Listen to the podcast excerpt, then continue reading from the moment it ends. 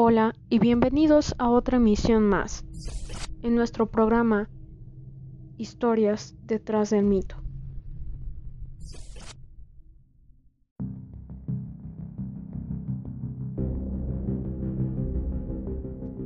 El proyecto MK Ultra. Iniciado en 1950, pretendía que los comunistas y aquellos enemigos de la CIA se volvieran susceptibles a la voluntad de su captor. Y luego, las sorprendentes confesiones de aviadores estadounidenses derribados a falsos cargos de llevar a cabo una guerra de gérmenes en contra de Corea del Norte fue desmentida en 1953 pues un grupo de estudio militar de alto nivel determinó que los eventos no habían sido lo que parecían.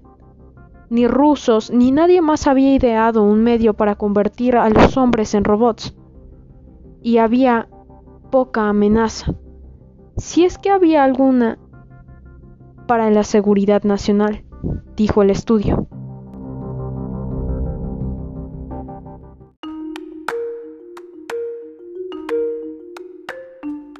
Así fue como se inició este proyecto. A partir de la posibilidad de que los comunistas pudieran estar a la altura de su temor, existía una necesidad urgente, argumentó la CIA y otras agencias de inteligencia, para desarrollar técnicas efectivas y prácticas para someter a un individuo a una voluntad o control impuesto. Los hombres de la CIA lideraron el camino, obteniendo el apoyo del ejército, la armada, la fuerza aérea, los departamentos de agricultura, salud, educación y bienestar.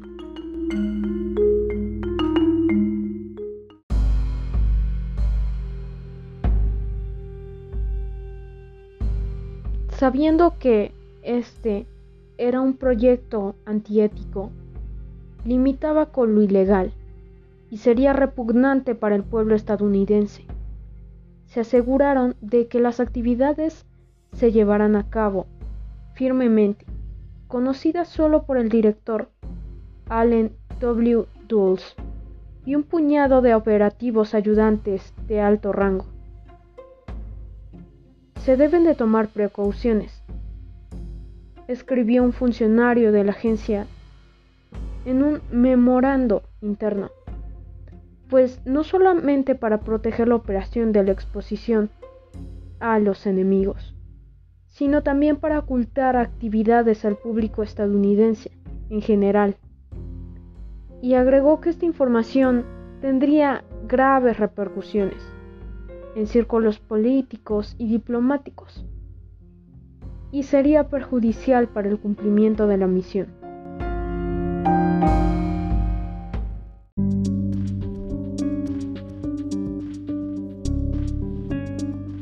En el pasado se han publicado relatos fragmentarios de los esfuerzos de la CIA para controlar las mentes de los hombres, pero se ha sugerido una imagen mucho más completa de un estudio de más de 2.000 páginas de documentos de la agencia recién publicados y una investigación realizada por un equipo de reporteros del New York Times.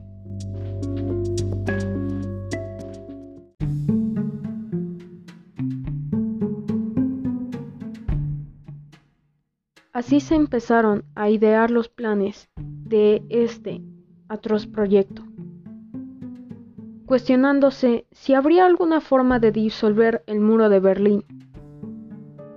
¿Qué pasaría con una droga eliminatoria que podría incapacitar a un edificio lleno de personas? Una píldora que haría sobre un borracho. Una forma de fabricar alimentos que se veían y sabían normales, pero crearían confusión, ansiedad y miedo o crear un caucho de hongos otro sobre si las burbujas de agua podrían localizar un submarino enemigo.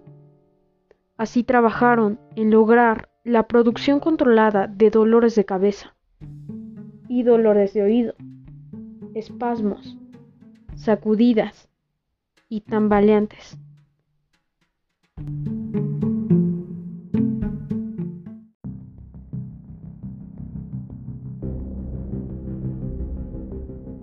Pues querían dirigirlo de maneras que pueden variar desde la racionalización de un acto desleal hasta la construcción de una nueva persona. Y uno de sus mayores objetivos fue inducir amnesia.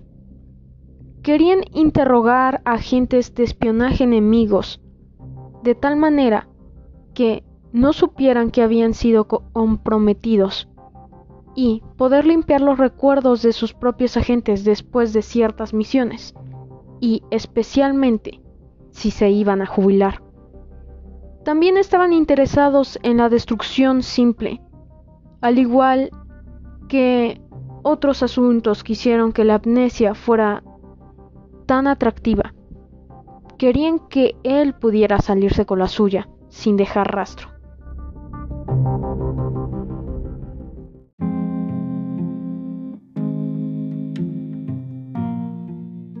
Aparente experto médico, cuya identidad ha sido eliminada de los documentos, sugirió que la agencia podría matar a un hombre al ponerlo en una habitación pequeña y hermética, con un trozo de hielo seco, emitiendo gas de dióxido de carbono sofocante.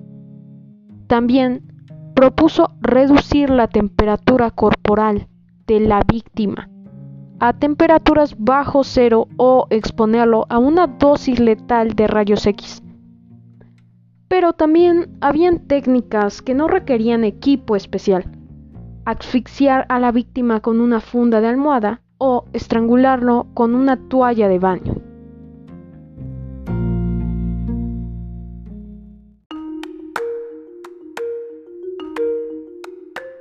Ellos realizaron entrevistas con científicos, médicos y miembros de otras agencias en todo el mundo.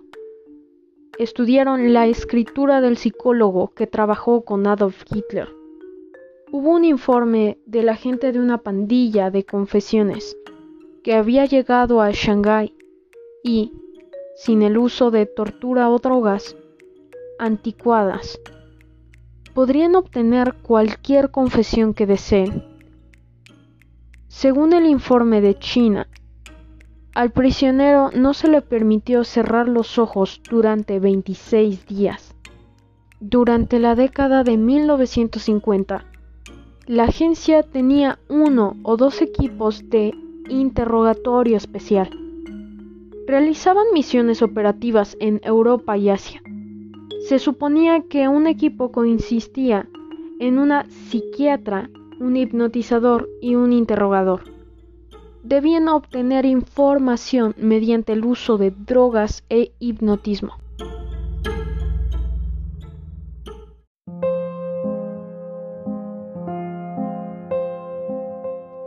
Una de las pruebas que hicieron fueron 11 días de preguntas.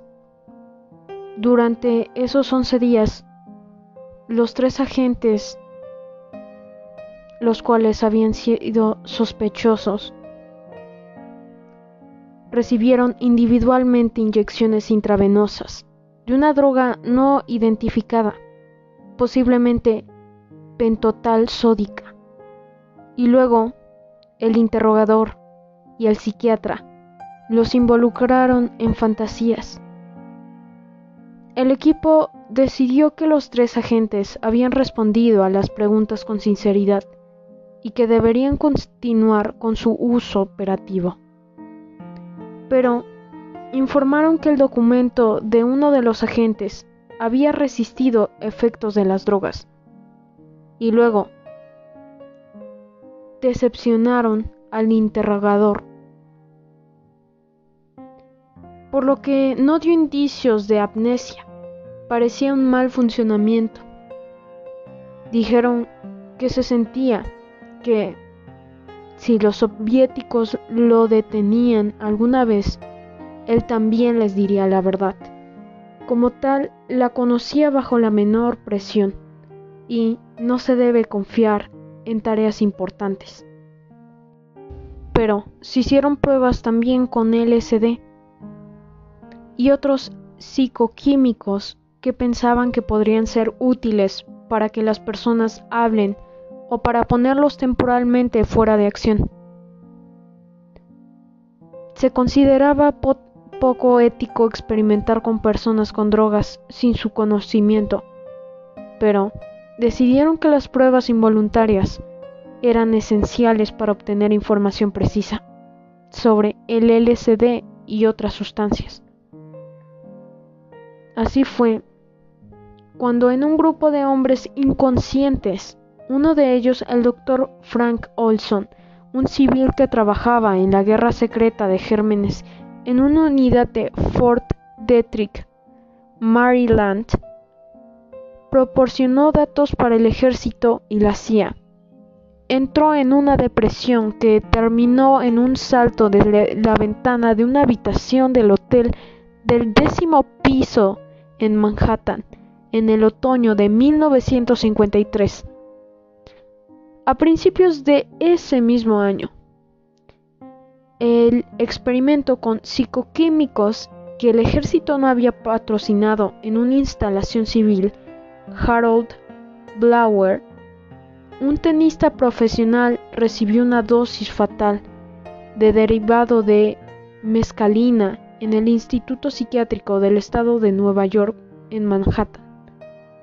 El hecho de que ambos hombres murieran en experimentos del gobierno se mantuvo en secreto de sus familias y del público en general durante más de 20 años.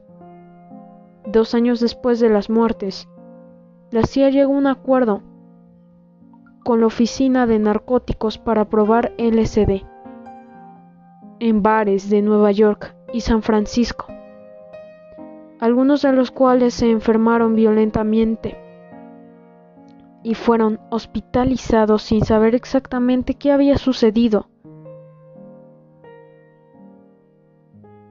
Militares que trabajaban en el proyecto del control de comportamiento se bloquean en sus esfuerzos en una medida de decepción por haber logrado tan poco.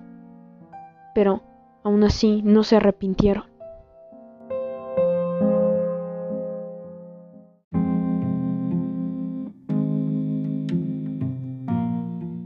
Concluyendo este tema tan atroz, podemos disponer que el gobierno es capaz de hacer distintas cosas solamente para controlar a la población. ¿Y quién nos asegura que en pleno siglo XXI, justo ahora, con la gran difusión de información en los medios, no están planeando su siguiente estrategia? Esto fue todo por hoy en Historias detrás del mito. Buenas noches.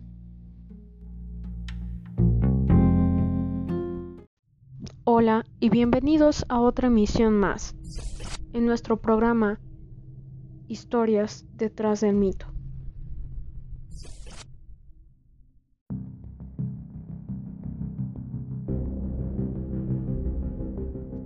El proyecto MK Ultra.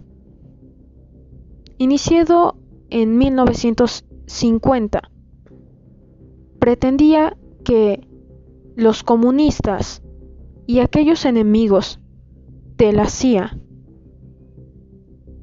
se volvieran susceptibles a la voluntad de su captor y luego las sorprendentes confesiones de aviadores estadounidenses derribados a falsos cargos de llevar a cabo una guerra de gérmenes en contra de Corea del Norte, fue desmentida en 1953, pues un grupo de estudio militar de alto nivel determinó que los eventos no habían sido lo que parecían.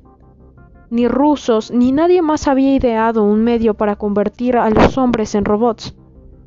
Y había poca amenaza. Si es que había alguna para la seguridad nacional. dijo el estudio.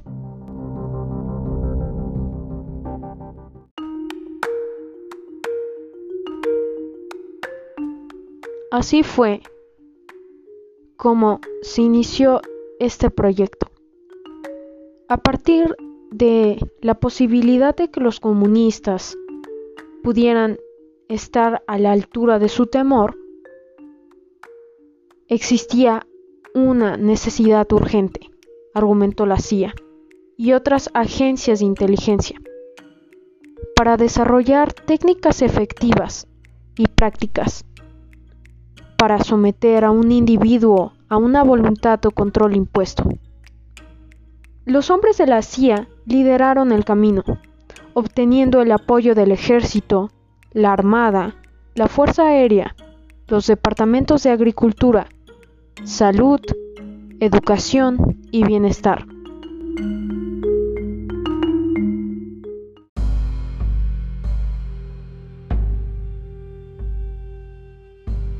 Sabiendo que este era un proyecto antiético, limitaba con lo ilegal y sería repugnante para el pueblo estadounidense. Se aseguraron de que las actividades se llevaran a cabo firmemente, conocidas solo por el director Allen W. Dulles y un puñado de operativos ayudantes de alto rango se deben de tomar precauciones, escribió un funcionario de la agencia en un memorando interno, pues no solamente para proteger la operación de la exposición a los enemigos, sino también para ocultar actividades al público estadounidense en general. Y agregó que esta información tendría graves repercusiones en círculos políticos y diplomáticos, y sería perjudicial para el cumplimiento de la misión.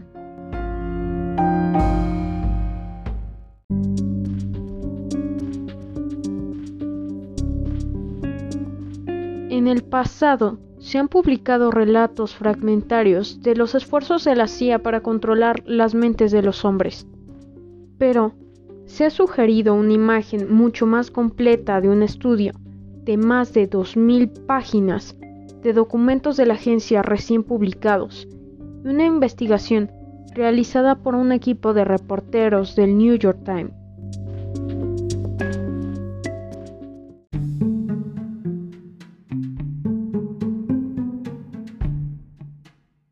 Así se empezaron a idear los planes de este atroz proyecto cuestionándose si habría alguna forma de disolver el muro de Berlín. ¿Qué pasaría con una droga eliminatoria que podría incapacitar a un edificio lleno de personas? Una píldora que haría sobre un borracho. Una forma de fabricar alimentos que se veían y sabían normales, pero crearían confusión, ansiedad y miedo o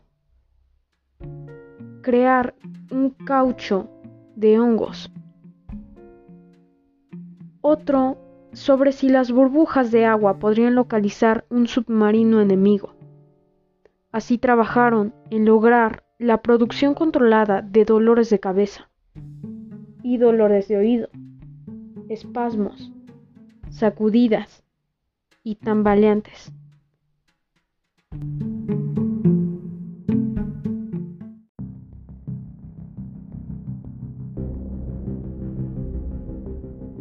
pues querían dirigirlo de maneras que pueden variar desde la racionalización de un acto desleal hasta la construcción de una nueva persona.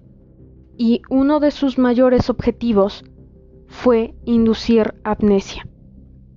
Querían interrogar a agentes de espionaje enemigos de tal manera que no supieran que habían sido comprometidos y poder limpiar los recuerdos de sus propios agentes después de ciertas misiones, y especialmente si se iban a jubilar.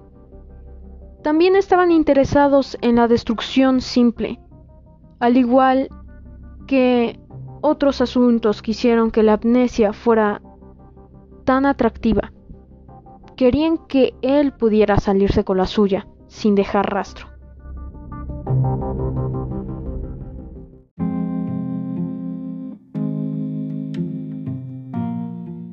Un aparente experto médico, cuya identidad ha sido eliminada de los documentos, sugirió que la agencia podría matar a un hombre al ponerlo en una habitación pequeña y hermética, con un trozo de hielo seco, emitiendo gas de dióxido de carbono sofocante.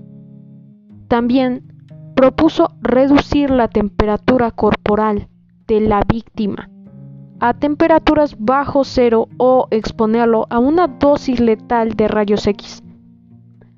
Pero también habían técnicas que no requerían equipo especial. Asfixiar a la víctima con una funda de almohada o estrangularlo con una toalla de baño.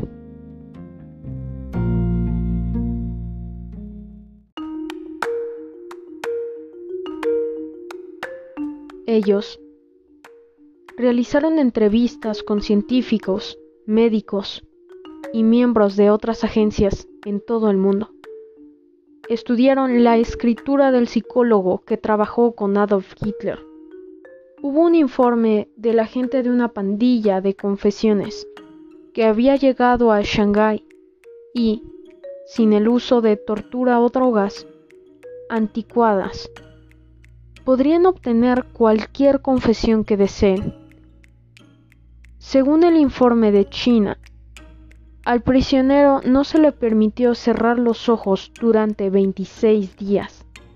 Durante la década de 1950, la agencia tenía uno o dos equipos de interrogatorio especial. Realizaban misiones operativas en Europa y Asia. Se suponía que un equipo consistía en una psiquiatra un hipnotizador y un interrogador. Debían obtener información mediante el uso de drogas e hipnotismo.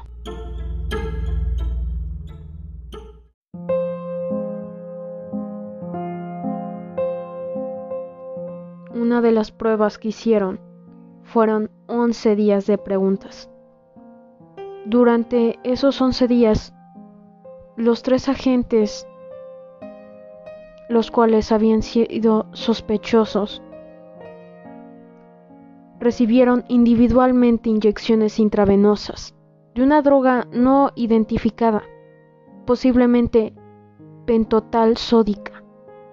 Y luego el interrogador y el psiquiatra los involucraron en fantasías.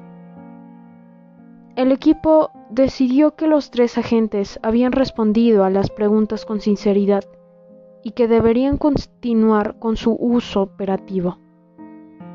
Pero informaron que el documento de uno de los agentes había resistido efectos de las drogas.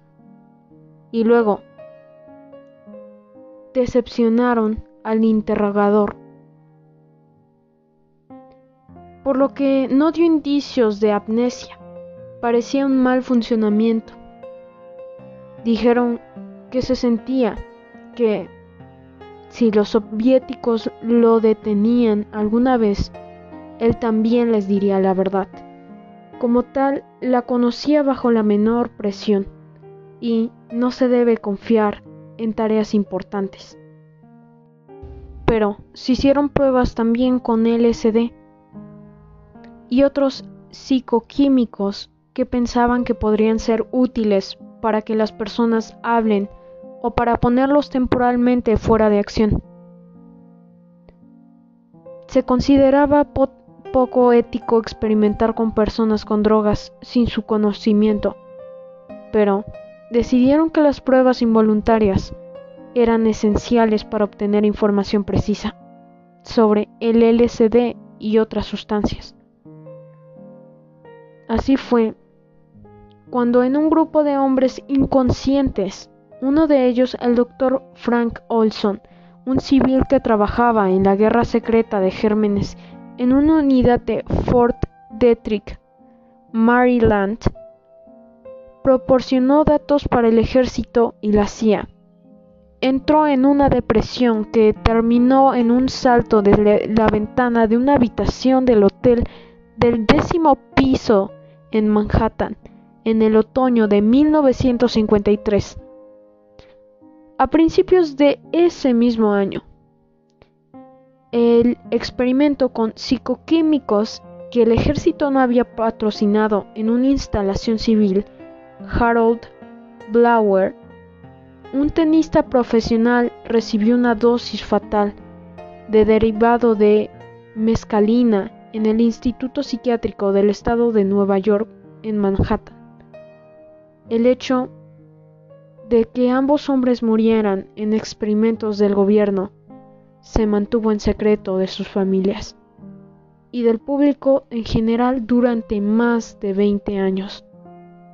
Dos años después de las muertes, la CIA llegó a un acuerdo con la Oficina de Narcóticos para probar LSD en bares de Nueva York y San Francisco algunos de los cuales se enfermaron violentamente y fueron hospitalizados sin saber exactamente qué había sucedido. Militares que trabajaban en el proyecto del control de comportamiento se bloquean en sus esfuerzos en una medida de decepción por haber logrado tan poco. Pero, aún así, no se arrepintieron.